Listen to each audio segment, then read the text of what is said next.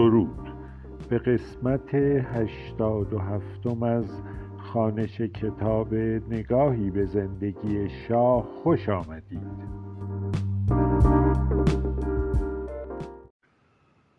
تا آنجا خواندیم که از سوی دیگر معلوم نیست که آیا شاه هم به راستی قصد اجرای این توافق را داشت یا نه. آیا واقعا حاضر بود زمام امور دولت را به دولت ائتلافی جبهه ملی وابه گذارد؟ برخی می گفتند شاه برای ایجاد شکاف و تنش در درون جبهه ظاهراً با رؤوس توافق پیشنهادی آمریکا همدلی نشان داده بود. می‌دانست که جبهه ملی هرگز به همکاری با او تن در نخواهد داد. در هر حال خونریزی‌های 15 خرداد امکان آشتی شاه حتی با مخالفان میانه روش را حتی دشوارتر کرد. از بطن جبهه ملی و دیگر نیروهای مخالف، سازمان مجاهدین خلق و چریک‌های فدایی خلق پا گرفت که هر دو بر مبارزه مسلحانه برنامه‌هایشان را قرار داده بودند. می‌گفتند با خشونت و فداکاری‌های چریک‌ها می‌توان فضای ترس و خفقان را شکست و توده ها را به عرصه نبرد کشید. دیری نپایید که هر دو گروه به رویارویی مستقیم با شاه پرداختند. سیاه‌کل را سرآغاز نمادین این دور جدید از مبارزات علیه رژیم می‌دانند. بازداشت طرفداران این گروه‌ها، شکنجه‌های گاه سخت که برای گرفتن اطلاعات علیه زندانیان تازه دستگیر شده به کار می رفت و نیز برخوردهای تند زندانیان سیاسی با زندانبانان که نتیجه رادیکالیسم جدید چریک‌ها بود، فضای خفقان تازه‌ای در زندان‌ها ایجاد کرد و گزارش‌های مربوط به شکنجه و نقض حقوق بشر دردسر تازه‌ای برای شاه پدید آورد. سوای سرکوب قاطعانه شورش‌های خیابانی 15 خرداد که علم دائم به آن می‌نازید و احساس می‌کرد همین یک خدمت او به شاه ادامه صدارتش را کفایت می‌کند، دستاورد مهم دیگر علم به گمان خودش در عرصه سیاست خارجی بود. پس از مذاکرات مفصلی او توانست تنش‌های میان ایران و شوروی و به تبعی آن حملات شدید رادیو مسکو به شاه را کاهش دهد. ایران در آن زمان قول داد که هرگز به هیچ دولت خارجی اجازه نخواهد داد که در ایران پایگاهی نظامی علیه شوروی تأسیس کند. شاه در واقع تنها در مفهوم سخت محدود به این قول وفادار ماند. پس از چندی شاه به آمریکا و انگلیس اجازه داد که در مرزهای ایران و شوروی دو مرکز سخت حساس برای رصد فعالیت‌های اتمی شوروی تأسیس کنند. افسران آمریکایی و انگلیسی این مراکز جاسوسی را اداره می‌کردند و ساواک و دیگر نهادهای ایرانی نقشی در این مراکز نداشتند. گویا گهگاه فرماندهان این پایگاه‌ها دیداری با شاه می‌کردند و اجمالاً او را در جریان فعالیت‌های خود می‌گذاشتند. برخی از مورخان حتی گفتند که اشغال افغانستان توسط شوروی با بسته شدن این مراکز جاسوسی در ایران رابطه داشت. روس‌ها گمان داشتند که آمریکا در صدد خواهد بود که جایگزینی برای این مراکز جاسوسی از دست رفته سراغ کنند و افغانستان به گمان روس‌ها مناسب‌ترین کاندید بود. به دیگر سخن، حمله به افغانستان پیشگیری از ایجاد مراکز جاسوسی آمریکایی در آن سرزمین بود. البته شاه در زمانی که با تأسیس این مراکز آمریکایی و انگلیسی در ایران موافقت کرد، گام مهم تازه‌ای هم در جهت تطمیع شوروی برداشته بود. قرارداد 1965 ابعاد مناسبات تجاری ایران و شوروی را به شکلی بی سابقه گسترش می‌داد. اگر علم گمان می‌کرد که خدمتش در حفظ سلطنت در 15 خرداد و نقشش در بهبود روابط ایران و شوروی و بالاخره دوستی دیرینش با شاه سبب خواهد شد که او مدت درازی در مقام نخست وزیری دوام خواهد آورد، سخت اشتباه می‌کرد. 2 هفته‌ای هم از 15 خرداد نگذشته بود که شاه در ملاقاتی با یک مقام آمریکایی نه تنها از تصمیم خود در برکناری علم خبر داد، بلکه گفت می‌خواهد حسن علی منصور را جانشین او کند. شاه می‌گفت می‌خواهد با قاطعیت عده‌ای را کنار بگذارد. می‌گفت به نوعی خانه تکانی نیاز دارد. می‌گفت انتظام و شریف مامی را از کار برکنار خواهد کرد. اخراج این دو قاعدتاً نه بخشی از خانه تکانی که نتیجه شرکتشان در جلسه‌ای بود که علا تشکیل داده بود و نتیجهش هم همان دیدار پرتنش علا و انتظام درباره 15 خرداد با شاه بود. به گفته شاه، سوای سالمندان از کار افتاده‌ای چون علا و انتظام، پاکروان هم به زودی از ساواک برکنار خواهد شد. شاه می گفت اگر ساواک کار خود را درست انجام داده بود، 15 خرداد هرگز اتفاق نمی افتاد. شاه در دیدارش با مقام‌های آمریکایی به نکته غریب دیگری هم اشاره کرد. او گفت می‌خواهد یک نظام تک حزبی ایجاد کند و آن را به نیروی سیاسی اصلی مملکت بدل سازد. شاید مراد شاه از این نظام تک حزبی همان حزب ایران نوینی بود که چندی بعد به دستور شاه به قدرت رسید و عملاً در تمام دوران هویدا و منصور قدرت در سطوح میانی و پایین دیوان سالاری را قبضه کرده بود. قدرت سیاسی در دست شاه بود و حتی قدرت تعیین و تصویب وکیل و وزیر هم در تمام مدت به تصویب او باز و بسته بود، ولی هر روز کارگزاران حزب در سطوح محلی مصدر کارهای مهم می شدند. چندی پس از این گفتگو با سفیر آمریکا، شاه در دیداری دیگر این بار با سفیر انگلیس اظهار کرد که به گمانش دیگر شکی نیست که برای رسیدن به مردم به یک نظام تک حزبی نیاز دارد. این گفته ها از چند جنبه جالبند. اولاً حدود 2 سال پیش از بیان این نظریه و بارها پس از آن، شاه نظام‌های تک حزبی را منادی بدترین نوع استبداد خوانده بود. می‌گفت اغلب به رژیم‌های خودکامه کمونیستی ره خواهند سپرد. 2.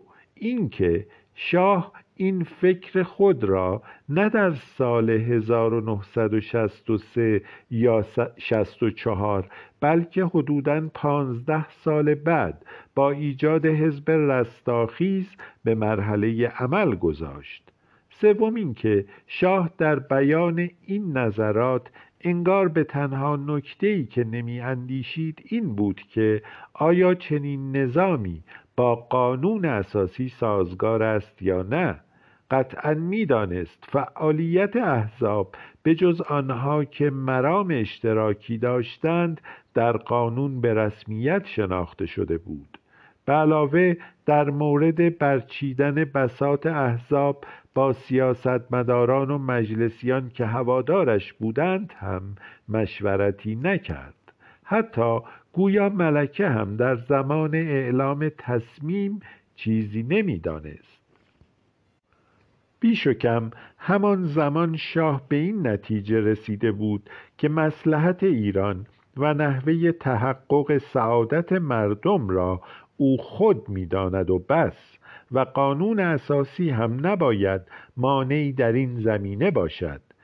امروزه که به گذشته می‌نگریم، به گمانم تردیدی نمی‌توان داشت که شاه مصلحت و سعادت و عظمت ایران را می‌خواست، ولی نه نادیده گرفتن قانون اساسی به نفع ایران و نه به نفع سلطنت خودش بود، و نه در ایران اون تنها کسی بود که همین سعادت و سرافرازی را برای ایران می‌خواست. گام نخست در جهت خانه تکانی تعیین تکلیف آیت الله خمینی بود. بعد از مدتی مقامات امنیتی اعلام کردند که شخصی خارجی را با چمدانی پر از پول در مرز بازداشت کردند.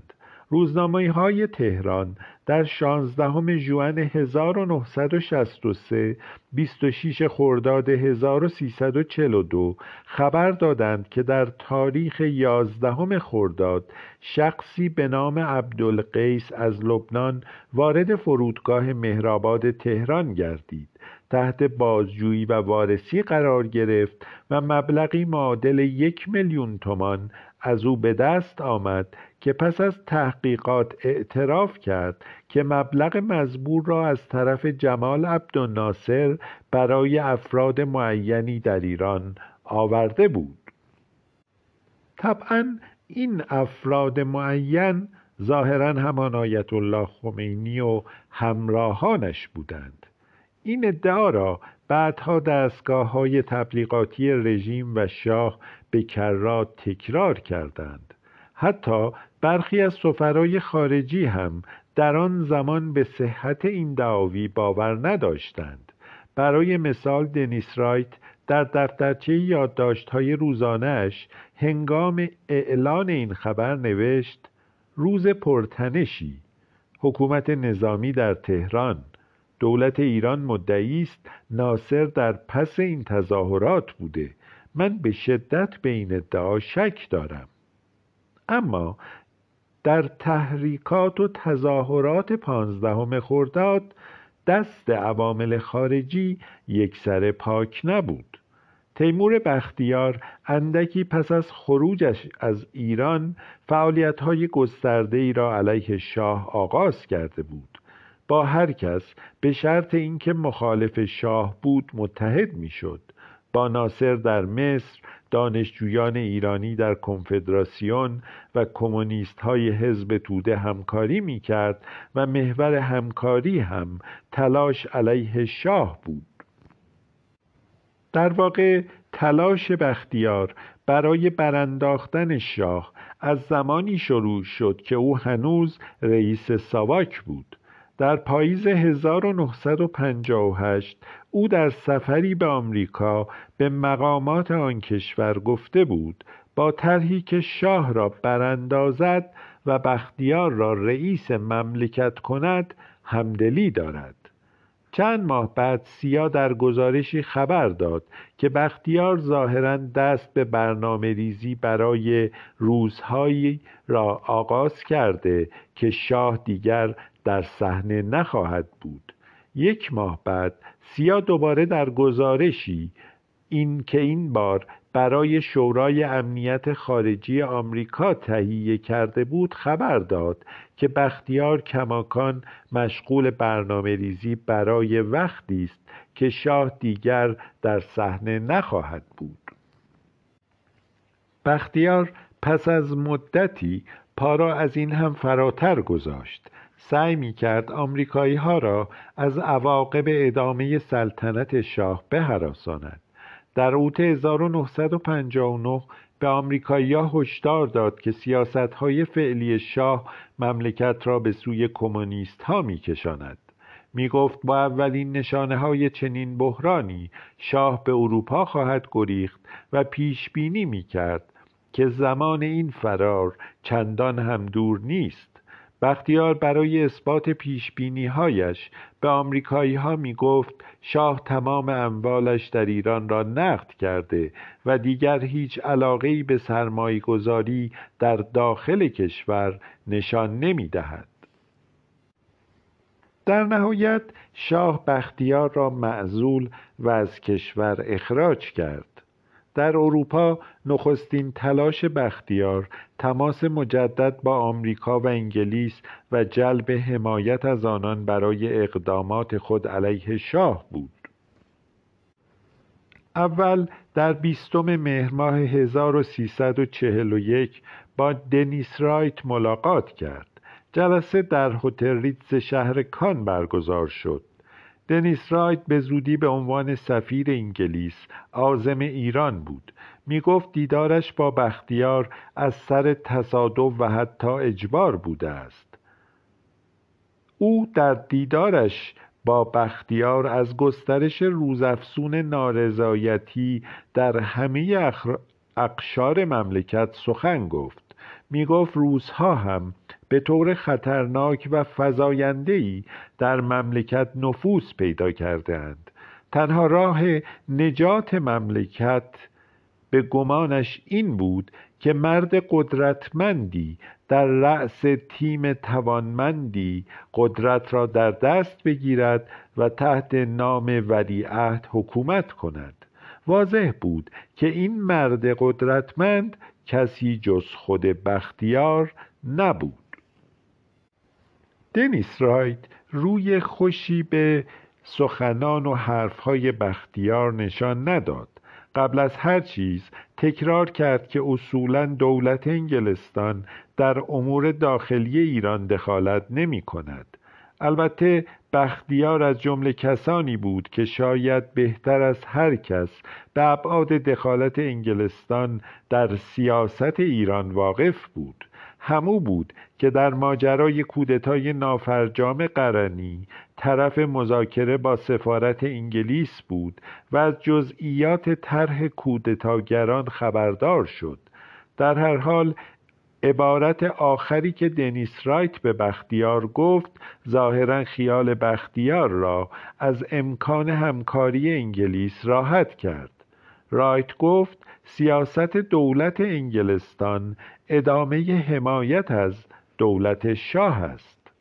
اما ذکر این عبارات نگرانی انگلستان را از آنچه در این دیدار گذشته بود برطرف نکرد.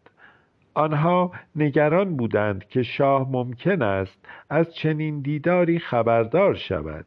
انگلیس ها خوب می دانستند که شاه دائم نگران دسیسه های انگلیس است و گمان می کردند که اگر از منبعی سوای خود دولت انگلیس از وجود چنین دیداری بین رایت و بختیار خبردار شود حتما سوء ظن خواهد برد و کاسه ای را زیر نیم کاسه خواهد دید. دنیس رایت که روحیات شاه را خوب می شناخت و به زودی راهی ایران بود توصیه کرد دولت انگلستان خود پیش قدم بشود و به شاه بگوید چنین دیداری در فرانسه صورت گرفت و تأکید کند که دیدار تصادفی بود و به اصرار بختیار انجام شد.